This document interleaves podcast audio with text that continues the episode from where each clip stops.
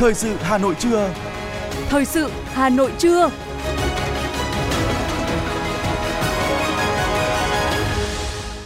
Kính chào quý vị và các bạn. Bây giờ chương trình Thời sự Đài Phát Thanh Truyền hình Hà Nội. Chương trình trưa nay, thứ năm ngày mùng chín tháng mười một có những nội dung chính sau đây.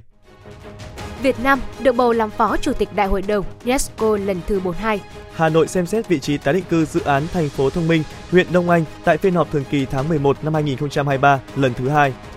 Đề tài Dòng chảy sáng tạo đạt giải nhất trong top mười thiết kế nhanh tại lễ hội thiết kế sáng tạo Hà Nội hai không hai ba. Bộ Thông tin và Truyền thông khẳng định, thông tin hôm nay sẽ khóa hai chiều, thu hồi số điện thoại là không chính xác. Phần tin thế giới có những sự kiện nổi bật. Ủy ban châu Âu đề xuất mở đàm phán kết nạp Ukraine và Moldova. Thủ đô New Delhi lên kế hoạch gây mưa nhân tạo để hạn chế ô nhiễm không khí. Và sau đây là nội dung chi tiết.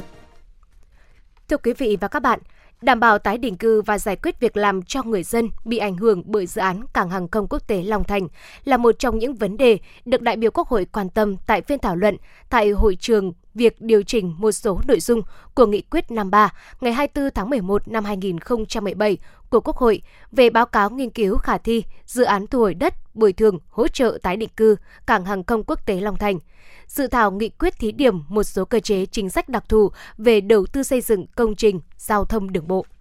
Thảo luận tại hội trường, đa số ý kiến đại biểu tán thành với sự cần thiết việc điều chỉnh một số nội dung của nghị quyết năm mươi ba vì không làm tăng tổng mức đầu tư dự án, không tăng diện tích đất thu hồi là phù hợp. Các đại biểu đề nghị, nghị rà soát, đánh giá kỹ lưỡng về tính khả thi, hiệu quả của việc điều chỉnh thời gian thực hiện dự án. Đồng thời, đây là dự án quan trọng quốc gia do nhà nước đầu tư, nên tất cả các vấn đề liên quan đến quyền lợi của người dân trong vùng dự án phải được ưu tiên hàng đầu, tránh để xảy ra tình trạng thiếu kiện đông người. Đại biểu Nguyễn Thị Việt Nga cho rằng công tác triển khai đề án đào tạo nghề, giải quyết việc làm và tổ chức lại đời sống cho người dân bị ảnh hưởng bởi dự án công tác này được tiến hành quá chậm. Đến nay đã quá thời hạn hoàn thành dự án gần hai năm mà việc triển khai dự án đào tạo nghề, giải quyết việc làm cho người dân thuộc dự án vẫn chỉ dừng ở việc triển khai điều tra, khảo sát nhu cầu đào tạo nghề, tổ chức hội nghị tuyên truyền, tư vấn đào tạo nghề và thống kê danh sách để tuyên truyền, tư vấn.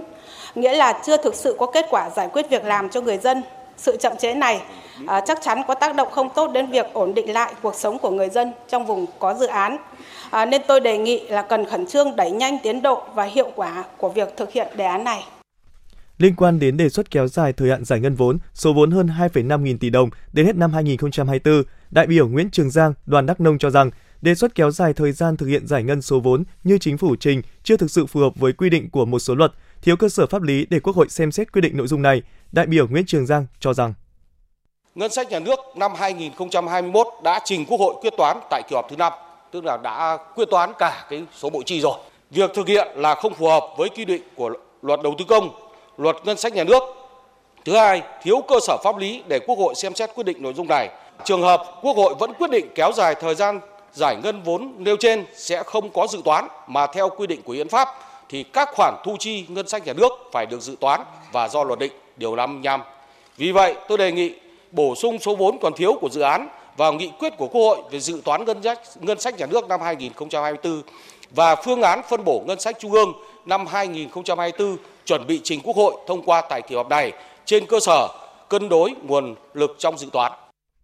Giải trình những băn khoăn của đại biểu, Bộ trưởng Bộ Giao thông Vận tải Nguyễn Văn Thắng cho biết, chính phủ sẽ tiếp tục đánh giá, xác định các nguyên nhân chủ quan để từ đó rút kinh nghiệm và có các giải pháp khắc phục triệt để trong thời gian tới. Ủy ban nhân dân tỉnh Đồng Nai sẽ tiếp tục phối hợp với Bộ Giao thông Vận tải, Bộ Kế hoạch Đầu tư, Bộ Tài chính để khẩn trương có các giải pháp triển khai xử lý dứt điểm các cái tồn tại. Và Ủy ban nhân dân tỉnh Đồng Nai cũng đã yêu cầu các chủ đầu tư lập tiến độ thi công tổng thể chi tiết,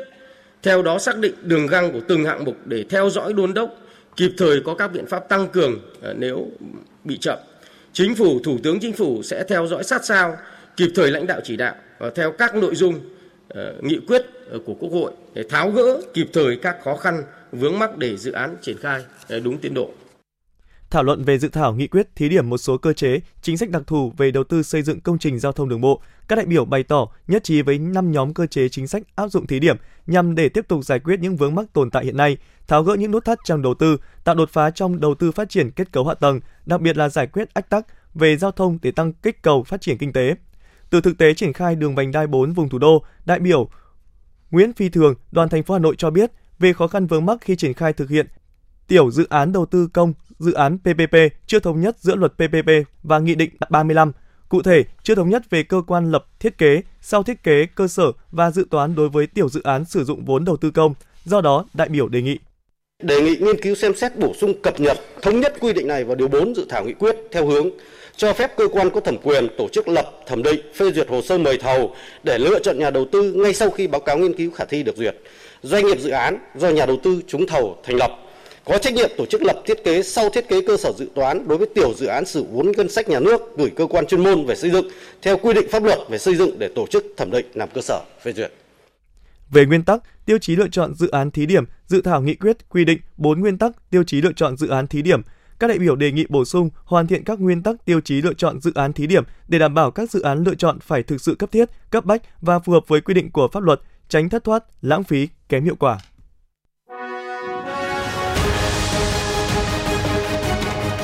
Thời sự Hà Nội, nhanh, chính xác, tương tác cao. Thời sự Hà Nội, nhanh, chính xác, tương tác cao.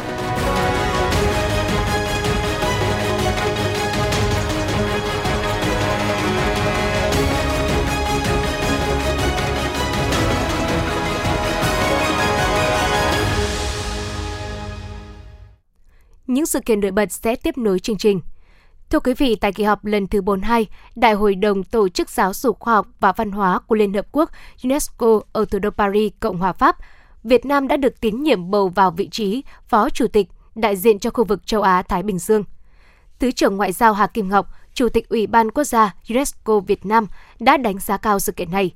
Theo ông, việc Việt Nam được tín nhiệm bầu là một trong những Phó Chủ tịch Đại hội đồng UNESCO tại kỳ họp lần thứ bốn mươi hai, đại diện cho khu vực châu Á-Thái Bình Dương, có ý nghĩa rất quan trọng.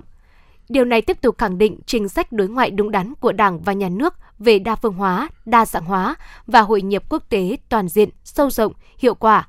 Chủ trương đẩy mạnh và nâng tầm đối ngoại đa phương như tinh thần nghị quyết Đại hội Đảng Toàn quốc lần thứ mười ba và chỉ thị số hai mươi lăm của Ban Bí thư. Sự tín nhiệm này của cộng đồng thế giới cũng thể hiện vị thế và uy tín ngày càng cao của Việt Nam trên trường quốc tế, cho thấy sự ủng hộ, tin tưởng của cộng đồng quốc tế đối với khả năng đóng góp và năng lực điều hành của Việt Nam tại các thể chế đa phương toàn cầu, đặc biệt là những đóng góp tích cực đối với hoạt động của UNESCO. Đây còn là kết quả của việc triển khai hiệu quả chiến lược ngoại giao văn hóa đến năm hai nghìn không trăm ba mươi, quá trình vận động bài bản, đồng bộ các đối tác quốc tế để có được sự ủng hộ rộng rãi như vậy. Việc đảm đương nhiệm vụ là Phó Chủ tịch Đại hội đồng cũng là cơ hội tốt để Việt Nam thể hiện trách nhiệm kép trong việc đóng góp một cách chủ động, tích cực và thực chất hơn vào các vấn đề quốc tế mà UNESCO đang quan tâm, cũng như thúc đẩy các chương trình định hướng lớn của UNESCO trên năm lĩnh vực: giáo dục, văn hóa, khoa học tự nhiên, khoa học xã hội và thông tin truyền thông, đồng thời bảo vệ lợi ích quốc gia, tận dụng các ý tưởng, sáng kiến của UNESCO, phục vụ sự nghiệp xây dựng, phát triển đất nước một cách bền vững, đồng bộ và toàn diện. Sáng nay, Ủy viên Trung ương Đảng, Phó Bí thư Thành ủy, Chủ tịch Ủy ban Nhân dân thành phố Hà Nội Trần Sĩ Thanh chủ trì phiên họp trực tuyến Ủy ban Nhân dân thành phố thường kỳ tháng mười một năm hai nghìn không trăm hai mươi ba lần thứ hai để xem xét một số nội dung theo chương trình công tác và chỉ đạo của lãnh đạo Ủy ban Nhân dân thành phố. Tại phiên họp, Ủy ban Nhân dân thành phố Hà Nội xem xét báo cáo tình hình thực hiện kế hoạch phát triển kinh tế xã hội năm hai nghìn không trăm hai mươi ba, nhiệm vụ phát triển kinh tế xã hội năm hai nghìn không trăm hai mươi tư của thành phố Hà Nội, báo cáo kế hoạch đầu tư công năm hai nghìn không trăm hai mươi tư và cập nhật cơ cấu kế hoạch vốn đầu tư công năm hai nghìn không trăm hai mươi ba của thành phố Hà Nội, cập nhật điều chỉnh kế hoạch đầu tư công trung hạn năm năm hai nghìn không trăm hai mươi mốt đến hai nghìn không trăm hai mươi lăm cấp thành phố. Ủy ban Nhân dân thành phố cũng xem xét báo cáo đánh giá tình hình thực hiện ngân sách của thành phố năm hai nghìn không trăm hai mươi ba và trình ban hành nghị quyết về dự toán ngân sách địa phương và phân bổ ngân sách cấp thành phố năm hai nghìn không trăm hai mươi tư, gồm phân bổ vốn sự nghiệp và vốn đầu tư công năm hai nghìn không trăm hai mươi tư, cập nhật cơ cấu kế hoạch vốn đầu tư công năm hai nghìn không trăm hai mươi ba của thành phố Hà Nội, cập nhật điều chỉnh kế hoạch đầu tư công trung hạn năm năm hai nghìn không trăm hai mươi mốt đến hai nghìn không trăm hai mươi lăm cấp thành phố, tờ trình về việc đề nghị xây dựng và dự thảo nghị quyết điều chỉnh kế hoạch tài chính năm năm thành phố Hà Nội giai đoạn hai nghìn không trăm hai mươi mốt đến hai nghìn không trăm hai mươi lăm. Phiên họp cũng xem xét tờ trình về việc đề nghị xây dựng và dự thảo nghị quyết phê duyệt chủ trương đầu tư các dự án có sử dụng vốn đầu tư công của thành phố, chấp thuận vị trí tái định cư khi nhà nước thu hồi đất để thực hiện dự án thành phố thông minh, huyện Đông Anh, tờ trình về việc đề nghị xây dựng và dự thảo nghị quyết của Hội đồng Nhân dân thành phố thông qua đồ án điều chỉnh quy hoạch chung thủ đô Hà Nội đến năm hai nghìn không trăm bốn mươi lăm, tầm nhìn đến năm hai nghìn không trăm sáu mươi lăm, thông qua các danh mục dự án thu hồi đất năm hai nghìn không trăm hai mươi tư, dự án chuyển mục đích đất trồng lúa năm hai nghìn không trăm hai mươi tư trên địa bàn thành phố Hà Nội, Tập thể Ủy ban nhân dân thành phố xem xét báo cáo quyết toán ngân sách thành phố năm hai nghìn không trăm hai mươi hai và trình ban hành nghị quyết phê chuẩn quyết toán thu chi ngân sách nhà nước của thành phố năm hai nghìn không trăm hai mươi hai, điều chỉnh chênh lệch tiền lương các gói thầu, duy trì vệ sinh môi trường trên địa bàn thành phố giai đoạn năm hai nghìn không trăm mười bảy đến hai nghìn không trăm hai mươi, tờ trình về việc đề nghị xây dựng và dự thảo nghị quyết về quy định số lượng, mức hỗ trợ thường xuyên đối với công an bán chuyên trách được bố trí ở thôn tham gia bảo đảm an ninh, trật tự ở cơ sở, mức chi hỗ trợ thôi việc đối với công an bán chuyên trách nghỉ công tác mà không bố trí sắp xếp được công tác khác hoặc không tiếp tục tham gia bảo đảm an ninh, trật tự ở cơ sở trên địa bàn thành phố. Tờ trình về việc đề nghị xây dựng và dự thảo nghị quyết quy định mức phân bổ kinh phí bảo đảm cho công tác xây dựng văn bản, quy phạm pháp luật và hoàn thiện hệ thống pháp luật, mức chi bảo đảm cho công tác kiểm tra, xử lý, rà soát, hệ thống hóa văn bản quy phạm pháp luật trên địa bàn thành phố Hà Nội. Chương trình thời sự xin được tiếp tục với những thông tin kinh tế. Thưa quý vị và các bạn, Ngân hàng Nhà nước cho biết, Bộ Tài chính Hoa Kỳ vừa ban hành báo cáo về chính sách kinh tế vĩ mô và ngoại hối của các đối tác thương mại lớn của Hoa Kỳ, tiếp tục xác định Việt Nam không thao túng tiền tệ, đồng thời đưa ra nhận xét tích cực đối với kết quả điều hành chính sách tiền tệ, tỷ giá của Việt Nam. Theo đó, tại báo cáo kỳ này, Bộ Tài chính Hoa Kỳ xem xét khả năng thao túng tiền tệ của các đối tác thương mại chính của Hoa Kỳ trên cơ sở ba tiêu chí là thặng dư thương mại song phương với Hoa Kỳ, thặng dư cán cân vãng lai và can thiệp thị trường ngoại tệ một chiều kéo dài. Ngân hàng Nhà nước cho biết, trong thời gian qua, tại các cuộc làm việc song phương với Ngân hàng Nhà nước Việt Nam, Bộ Tài chính Hoa Kỳ đánh giá cao việc điều hành chính sách tiền tệ và tỷ giá của Việt Nam do đã thể hiện sự nghiêm túc của Việt Nam trong việc giải quyết các quan ngại của phía Hoa Kỳ và duy trì được sự ổn định thị trường tài chính, tiền tệ, kinh tế vĩ mô trong bối cảnh nhiều khó khăn thách thức. Hội đồng Nhân dân thành phố Hà Nội vừa ban hành quyết định về thành lập đoàn giám sát công tác hỗ trợ doanh nghiệp nhỏ và vừa trên địa bàn thành phố. Đợt giám sát nhằm đánh giá việc thực hiện đề án hỗ trợ doanh nghiệp nhỏ và vừa giai đoạn hai nghìn không trăm hai mươi mốt đến hai nghìn không trăm hai mươi lăm của thành phố. Việc thực hiện các quy định, các giải pháp chỉ đạo của Trung ương và thành phố hỗ trợ các doanh nghiệp nhỏ và vừa phục hồi, phát triển sản xuất, kinh doanh, làm rõ những kết quả đạt được, tồn tại, vướng mắc trong quá trình tổ chức thực hiện và kiến nghị những nội dung cần rà soát, điều chỉnh, bổ sung để thúc đẩy sự phục hồi, phát triển khối doanh nghiệp vừa và nhỏ trên địa bàn thủ đô. Dự kiến, trong tháng mười một năm hai nghìn không trăm hai mươi ba, đoàn sẽ giám sát qua báo cáo của các cơ quan, đơn vị, doanh nghiệp và giám sát trực tiếp kết hợp khảo sát tại một số cơ quan, doanh nghiệp trên địa bàn thành phố. Thưa quý vị và các bạn, để nâng cao giá trị sản xuất trên mỗi hecta diện tích, huyện Sóc Sơn cũng đã phối hợp với Trung tâm Phát triển Nông nghiệp Hà Nội xây dựng vùng sản xuất lúa nếp cái hoa vàng theo chuẩn VietGAP. Mô hình ứng dụng công nghệ cao, tiết giảm chi phí, sử dụng phân bón và thuốc bảo vệ thực vật hợp lý đã giúp giảm nhân công lao động, giảm giá thành sản xuất và nâng cao giá trị kinh tế cho người dân. Ghi nhận của phóng viên Thế nghiệp. Đối với gia đình ông Nguyễn Thiện Đình, trên diện tích bốn sào mọi năm, vào vụ mùa gia đình thường trồng giống lúa tẻ, nhưng trong vụ mùa năm hai nghìn không trăm hai mươi ba này, thực hiện dự án sản xuất lúa Zamonica và lúa chất lượng cao hàng hóa theo tiêu chuẩn xuất khẩu mùa vụ năm hai nghìn không trăm hai mươi ba cũng đã được tập huấn kỹ thuật trồng, chăm sóc bảo đảm an toàn theo tiêu chuẩn xuất khẩu. Ông Nguyễn Thiện Đình, xã Tân Hưng, huyện Sóc Sơn chia sẻ. Địa phương chúng tôi cũng nhận năm mươi ha về để làm cho khu vực của thôn nhà. Thì qua cái quá trình mà chăm bón đến giờ là hiệu quả như thế là chúng tôi đánh giá là rất là cao. Bởi vì là nếu mà so lúa tẻ thì cách đây hai tháng chúng tôi thu hoạch lúa tẻ thì lúa tẻ chỉ cân được có chín nghìn là, là cao thôi. Thế mà bây giờ lúa nếp là chúng tôi đang bán vào khoảng độ mười một nghìn một kg, cho nên là bà con cũng là rất là muốn là làm sao để các cấp các ngành quan tâm hơn nữa, để làm sao từ những vụ sau trở đi nữa thì muốn là mở rộng thêm cái vùng này để cho bà con có hiệu quả kinh tế cao hơn. Vụ mùa năm hai nghìn không trăm hai mươi ba này, Hợp tác xã Nông nghiệp Tân Hưng, huyện Sóc Sơn cũng đã triển khai năm mươi ha diện tích trồng lúa nếp cái hoa vàng dưới sự hỗ trợ về kỹ thuật, giống và phân bón của Trung tâm Phát triển Nông nghiệp Hà Nội. Với thời gian sinh trưởng dài hơn giống lúa tẻ, quá trình chăm sóc cũng đòi hỏi yêu cầu cao hơn, nhưng giá lúa nếp cái hoa vàng cũng cao hơn so với giống lúa tẻ thông thường. Qua đánh giá, năng suất vụ mùa năm nay ước đạt bốn mươi bảy tạ một hectare, cho thu nhập vào khoảng trên bảy mươi lăm triệu đồng một hectare. Bà Nguyễn Thị Liên, Giám đốc Hợp tác xã Dịch vụ Nông nghiệp và Kinh doanh Tổng hợp Tân Hưng, xã Tân Hưng, huyện Sóc Sơn cho hay. Cái năng suất thì năm nay báo cáo ông chí nó cũng sẽ cao, cũng cao, à, cao hơn năm ngoái. Và cái sự phối hợp giữa cán bộ từ trung tâm đến huyện, đến xã, đặc biệt là công tác bảo vệ thực vật rất là tốt. Thế cho nên là đến thời điểm này phải nói là lúa cũng đã đạt được kết quả tốt, và để khẳng định nữa là năm nay thì cái lúa của chúng tôi sẽ đạt từ bình quân, phải nói nếu như cá nhân sẽ có hộ từ hai trăm bốn mươi đến hai trăm năm mươi cân thóc tươi trên một sào. Thế thì đến thời điểm này thì bà con cũng đã cắt được một phần. Thế thì đối với công tác kết nối tiêu thụ thì cũng thông qua trung tâm, rồi chúng tôi cũng hợp tác xã cũng liên kết với các rồi các công ty về cũng phối hợp và cũng đã tiêu thụ. Trước những diễn biến thất thường của thời tiết, nhưng với sự hỗ trợ của cán bộ kỹ thuật Trung tâm Phát triển Nông nghiệp Hà Nội, cán bộ trạm trồng trọt và bảo vệ thực vật huyện Sóc Sơn thường xuyên kiểm tra chỉ đạo các thành viên tham gia mô hình thực hiện đúng các yêu cầu kỹ thuật trong sản xuất lúa nếp cái hoa vàng chất lượng cao theo VietGAP, từ kỹ thuật làm mạ, làm đất, cấy và chăm sóc lúa sau cấy, cũng như áp dụng các biện pháp phòng trừ sâu bệnh đúng thời điểm để không bùng phát dịch làm ảnh hưởng đến sinh trưởng phát triển và năng suất chất lượng của cây trồng. Nhờ đó tỷ lệ bông hữu hiệu đạt cao, số bông trên khóm đạt trung bình mười một phẩy ba bông, số hạt trên bông đạt từ một trăm hai mươi đến một trăm bốn mươi sáu hạt, tỷ lệ hạt lép thấp bốn phẩy năm phần trăm, năng suất gặt thống kê đạt năm mươi mốt tạ một hectare, năng suất thực thu ước bình quân đạt bốn mươi bảy tạ một hectare. Ông Nguyễn Văn Quả, Phó Chủ tịch Ủy ban Nhân dân xã Việt Long, huyện Sóc Sơn cho biết. Với xã Việt Long năm nay thì Ủy ban dân xã chỉ đạo làm một cái mô hình điểm sản xuất lúa nếp cái hoa vàng với quy mô diện tích là năm mươi hectare. Thế và chúng tôi qua thực tiễn sản xuất thì cũng có cái so sánh so với lúa tẻ. Thì cái chi phí đầu vào nó thấp hơn. Đặc biệt là lại có sự hỗ trợ của Trung tâm Phát triển Nông nghiệp thành phố về giống, về phân bón, về thuốc bảo vệ thực vật. Nên là bà con rất là phấn khởi đón nhận cái mô hình và tham gia sản xuất rất là tích cực.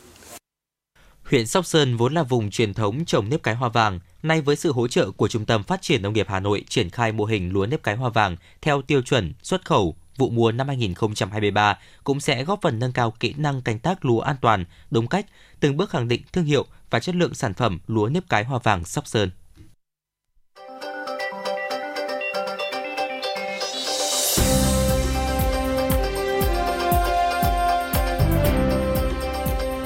Bản hùng ca đã ghi tạc vào lịch sử như Tiến quân ca, Trường ca Sông Lô, ca ngợi Hồ Chủ tịch. Những thiên tình sự bất hủ như Thiên Thai, Chương Trì. Hay những tuyệt phẩm về mùa thu như Suối Mơ, Thu Cô Liêu, Buồn Tàn Thu. Cùng sự góp mặt biểu diễn của các nghệ sĩ nổi tiếng. Tất cả sẽ có trong chương trình Dòng thời gian, bài ca đi cùng năm tháng số đặc biệt với chủ đề Suối Mơ, kỷ niệm một trăm năm ngày sinh của nhạc sĩ Văn Cao. Chương trình được truyền hình trực tiếp trên kênh một, phát thanh ép em chín mươi sáu MHz và các nền tảng số của Đài Hà Nội vào lúc hai mươi giờ ngày mười hai tháng mười một năm hai nghìn không trăm hai mươi ba. Trân trọng mời quý thính giả đón nghe.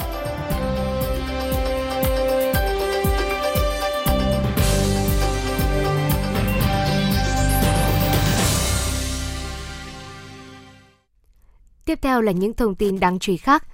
Thưa quý vị và các bạn, sau năm ngày làm việc và lựa chọn giữa gần một nghìn tác phẩm khắp mọi miền Tổ quốc, Ban tổ chức cuộc thi Thiết kế nhanh một trăm hai mươi giờ, thiết kế bốt thông tin đã công bố kết quả top mười bài thi xuất sắc nhất. Nằm trong khuôn khổ lễ hội Thiết kế sáng tạo Hà Nội, BridgeMart cùng với câu lạc bộ sinh viên kiến trúc tổ chức cuộc thi thiết kế bốt thông tin nhằm tìm kiếm những ý tưởng mới cho loại hình kiến trúc, tuy nhỏ nhưng rất quan trọng.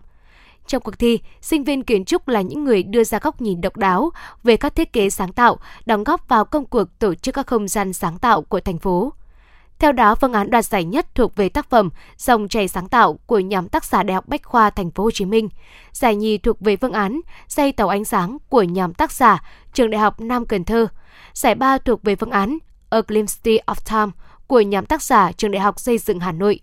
Top mười thiết kế sẽ được trưng bày tại không gian triển lãm Heritage tại xưởng nóng nhà máy xe lửa Gia Lâm, quận Long Biên từ ngày mười bảy đến ngày hai mươi sáu tháng mười một năm hai nghìn không trăm hai mươi ba.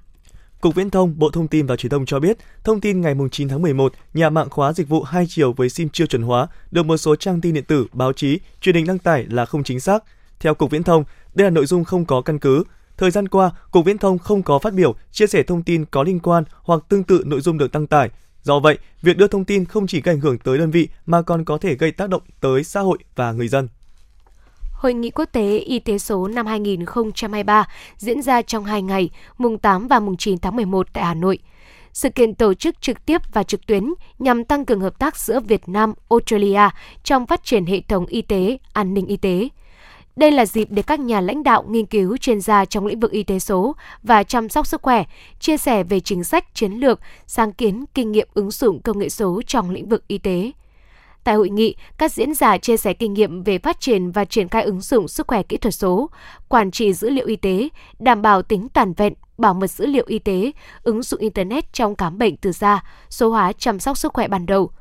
Đây cũng là cơ hội để các đơn vị giới thiệu sản phẩm công nghệ bốn chấm không, hệ thống phân tích dữ liệu, ứng dụng trí tuệ nhân tạo giúp các hệ thống y tế hỗ trợ công tác chăm sóc sức khỏe, thúc đẩy hợp tác Việt Nam, Australia trong chuyển đổi hệ thống y tế với mô hình chăm sóc lấy nhân dân làm trung tâm thông qua các giải pháp y tế kỹ thuật số. Bộ Y tế cho biết, từ đầu tháng bảy năm hai không hai ba đến nay, Việt Nam liên tục ghi nhận các ca nhiễm đậu mùa khỉ, trong đó có khoảng sáu mươi ba phần trăm là những trường hợp bệnh đang nhiễm H I V. Bộ Y tế nhận định, đây là dịch bệnh mới ghi nhận tại nước ta, mầm bệnh đã xâm nhập trong cộng đồng nên thời gian tới, nhiều khả năng Việt Nam sẽ tiếp tục ghi nhận các trường hợp bệnh mới, đặc biệt tại các thành phố lớn khác ngoài thành phố Hồ Chí Minh. Tiếp tục thực hiện công điện số sáu trăm tám mươi của Thủ tướng Chính phủ và để chủ động giám sát dịch bệnh đậu mùa khỉ, kịp thời triển khai các biện pháp phòng, chống dịch, hạn chế tối đa số ca mắc và tử vong. Cục Y tế Dự phòng, Bộ Y tế đã có văn bản đề nghị Giám đốc Sở Y tế các tỉnh, thành phố trực thuộc Trung ương chỉ đạo triển khai việc giám sát, phát hiện sớm các ca bệnh, nguồn lây bệnh đậu mùa khỉ.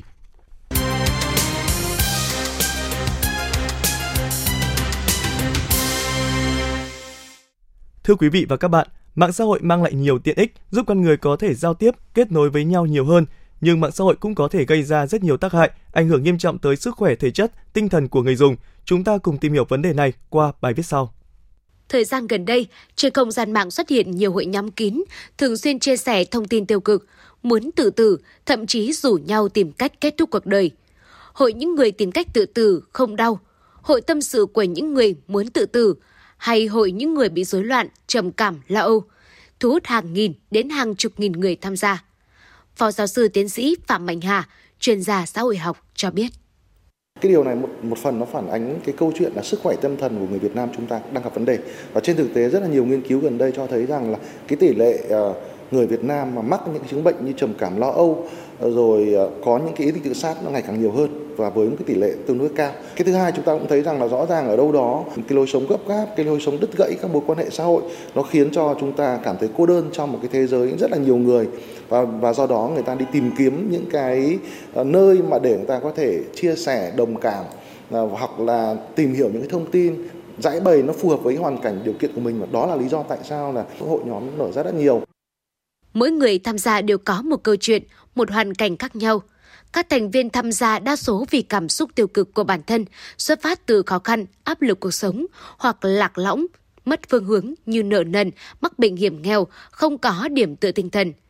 Tuy nhiên có một điểm chung dễ nhận thấy trên các hội nhóm này, đó là thay vì động viên, đồng cảm và giúp đỡ nhau, vực dậy tinh thần, thoát khỏi khó khăn thì rất nhiều thành viên lại chỉ đề cập đến các vấn đề tiêu cực, thậm chí là rủ rê, xúi giục nhau tìm cách tự tử. Sự nguy hại thông qua cơ chế tương tác ảo, cảm xúc tiêu cực theo đó mà lây lan, hằn đậm hơn trong suy nghĩ. Tâm lý đám đông còn tạo ra động lực để thành viên thực hiện hành vi không đúng. Thành viên nào không đủ mạnh mẽ, không làm chủ bản thân thì khó có thể vượt qua được những lời nói kích động và tiêu cực. Thông qua tương tác ảo mỗi ngày, cảm xúc tiêu cực lây lan có thể tạo động lực để nhiều người thực hiện hành vi không đúng, thậm chí vi phạm pháp luật.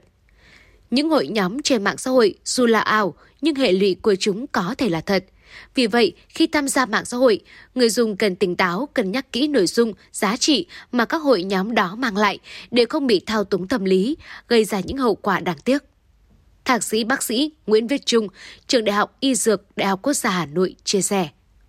Mỗi người đều nên có một cái suy nghĩ chính xác hơn. Chúng ta sống trong một xã hội văn minh, chúng ta sống trong một xã hội mà có nhiều sự trợ giúp. Chính vì như vậy nên cái bước đầu tiên chúng ta có thể làm được là gì? Chúng ta hãy tìm đến sự chăm sóc từ chuyên gia, hãy tìm đến những thầy cô hay là những bác sĩ chuyên gia về sức khỏe tâm thần hay là nhà trị liệu tâm lý để có thể có những lời khuyên tốt. Cái điều thứ hai, đối với những người mà trong gia đình hay là trường học hay thầy cô hay bạn bè, nếu mà mình thấy những người bạn của mình, mình thấy những người con của mình, mình thấy những người đồng nghiệp của mình có những dấu hiệu như là buồn chán, chán nản, mệt mỏi, hay nói điều tiêu cực, hay là hay bỏ cái cuộc hẹn với nhau và tự nhiên trở nên tiêu cực hơn, thì hãy hỏi thăm họ xem chuyện gì đã xảy ra, hãy thừa nhận những cảm xúc của họ và bắt đầu đưa họ đến gặp những chuyên gia. Thì đấy là một trong những cách khôn ngoan để có thể chăm sóc cho họ. Còn nếu mà nhìn ở một cái góc độ lớn hơn thì ngày hôm nay chúng ta cũng sẽ cần cả những cái vaccine mạng nữa. Vaccine mạng là gì? Đó là cái cách để mà chúng ta ngăn chặn sự tràn lan của những thông tin tiêu cực. Chúng ta cần có những kiểm duyệt đối với những nội dung, đối với những hội nhóm, đối với những nguồn thông tin tiêu cực. Chúng ta cũng ngăn ngừa cái sự lây lan của à, những cái dịch bệnh về sự tiêu cực. Mỗi người cần cân nhắc kỹ khi tham gia hội nhóm, tránh bị lợi dụng, xúi dục thực hiện các hành vi tiêu cực.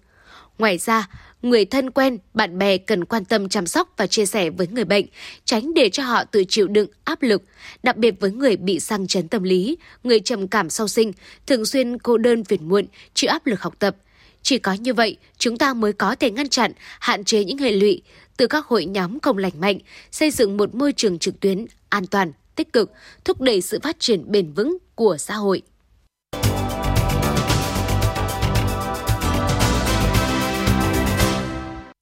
Quý vị và các bạn đang nghe chương trình Thời sự Đài Phát Thanh Truyền hình Hà Nội. Phần tin thế giới sẽ tiếp nối chương trình. Cách đây ít giờ, Ủy ban châu Âu đã đề xuất mở đàm phán kết nạp Ukraine và Moldova. Trong bản báo cáo, Ủy ban châu Âu kết luận Ukraine và Moldova đã hội tụ đủ điều kiện mở đàm phán và nhấn mạnh đàm phán gia nhập sẽ thuận lợi khi hai nước đáp ứng các tiêu chí là nền tảng giá trị của Liên minh châu Âu.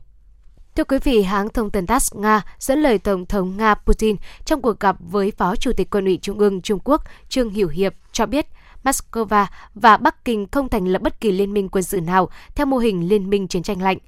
Ông Putin lưu ý, Nga và Trung Quốc đang hợp tác khá hiệu quả trong lĩnh vực kinh tế và dành sự quan tâm lớn đến các nền tảng khu vực vốn ngày càng trở nên toàn cầu, đề cập đến Tổ chức Hợp tác Thương mại và BRICS. Bộ Ngoại giao Anh đã mở rộng danh sách trừng phạt nhằm vào Nga, theo đó áp đặt trừng phạt đối với ba công ty. Danh sách trừng phạt cập nhật nêu trên còn có công ty tái bảo hiểm quốc gia Nga và hai mươi cá nhân. Toàn bộ tài sản của họ, nếu bị phát hiện ở Anh, sẽ bị phong tỏa và cấm nhập cảnh vào nước này. Ngoài ra, các hạn chế cũng được áp dụng đối với Liên minh các nhà công nghiệp và doanh nhân Nga. Đại diện cấp cao của Liên minh châu Âu e u, phụ trách an ninh và chính sách đối ngoại, Josep Borrell cho biết, e u cũng sẽ tiến hành lệnh cấm mặt hàng kim cương của Nga sau khi nhận được sự ủng hộ từ các quốc gia nhóm bảy nước công nghiệp phát triển G bảy.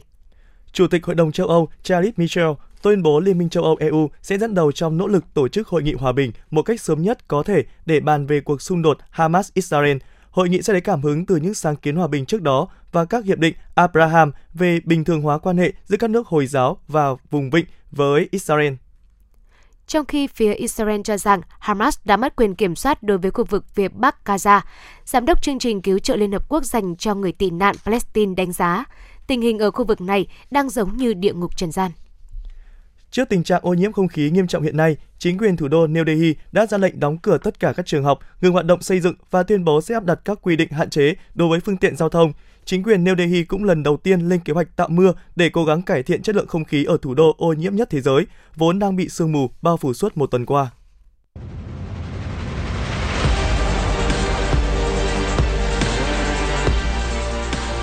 Bản tin thể thao.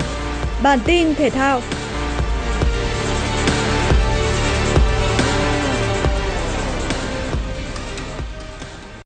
Câu lạc bộ Hà Nội vừa có được điểm số đầu tiên ở đấu trường a ép xê Champions League sau trận gặp Wuhan Britown trên sân vận động Mỹ Đình. Trong hiệp một, đội bóng Trung Quốc là những người thi đấu áp đảo hoàn toàn và có được bàn thắng mở tỷ số ngay ở phút thứ mười do công của Khơ Trao. Những phút sau đó, câu lạc bộ Hà Nội nỗ lực tìm kiếm bàn thắng gỡ hòa nhưng không thể tạo ra cơ hội nguy hiểm nào đến khung thành đối phương, ngoại trừ tình huống dứt điểm của Văn Xuân ở phút thứ ba mươi sáu. Sang tới hiệp hai, đội chủ nhà quyết tâm ghi bàn nhưng phải tới phút thứ bảy mươi, Hà Nội mới có bàn gỡ hòa. Xuân Mạnh có tình huống chuyền bóng như đặt cho Tuấn Hải để số chín thực hiện cú đánh đầu chính xác, giúp Hà Nội ép xê gỡ hòa. Sau đó Tuấn Hải tiếp tục ghi bàn thắng, nâng tỷ số lên hai một ở phút thi đấu chính thức cuối cùng. Trong trận đấu này, tiền đạo Tuấn Hải đã thi đấu chói sáng với cú đúp bàn thắng giúp Hà Nội ép xê lội ngược dòng, đánh bại Wuhan Britown. Chiến thắng này có ý nghĩa vô cùng quan trọng đối với đại diện thủ đô, giúp họ chấm dứt chuỗi trận thua liên tiếp trước đó.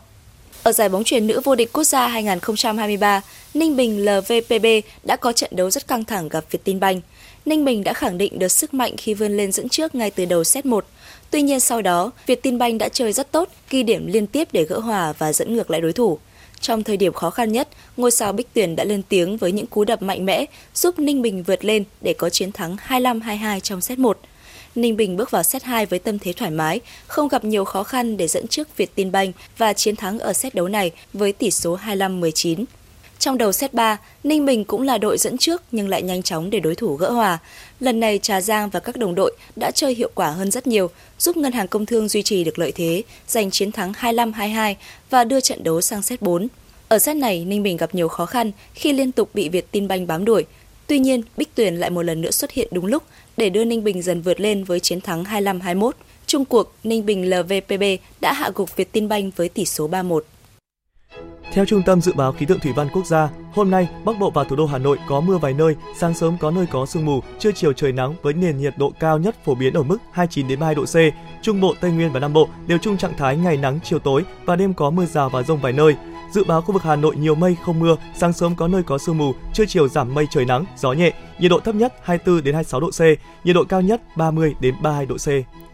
Quý vị và các bạn vừa nghe chương trình thời sự của Đài Phát Thanh và Truyền hình Hà Nội. Chỉ đạo nội dung Nguyễn Kim Khiêm, chỉ đạo sản xuất Nguyễn Tiến Dũng, cố vấn chương trình Uông Ngọc Dậu, chịu trách nhiệm tổ chức sản xuất Lê Xuân Luyến, chịu trách nhiệm kỹ thuật Phạm Lê Minh, tổ chức sản xuất Thùy Chi cùng phát thanh viên Bảo Trâm Hoàng Long và kỹ thuật viên Kim Thoa phối hợp thực hiện. Xin được hẹn gặp lại quý vị trong chương trình thời sự mười chín giờ tối nay.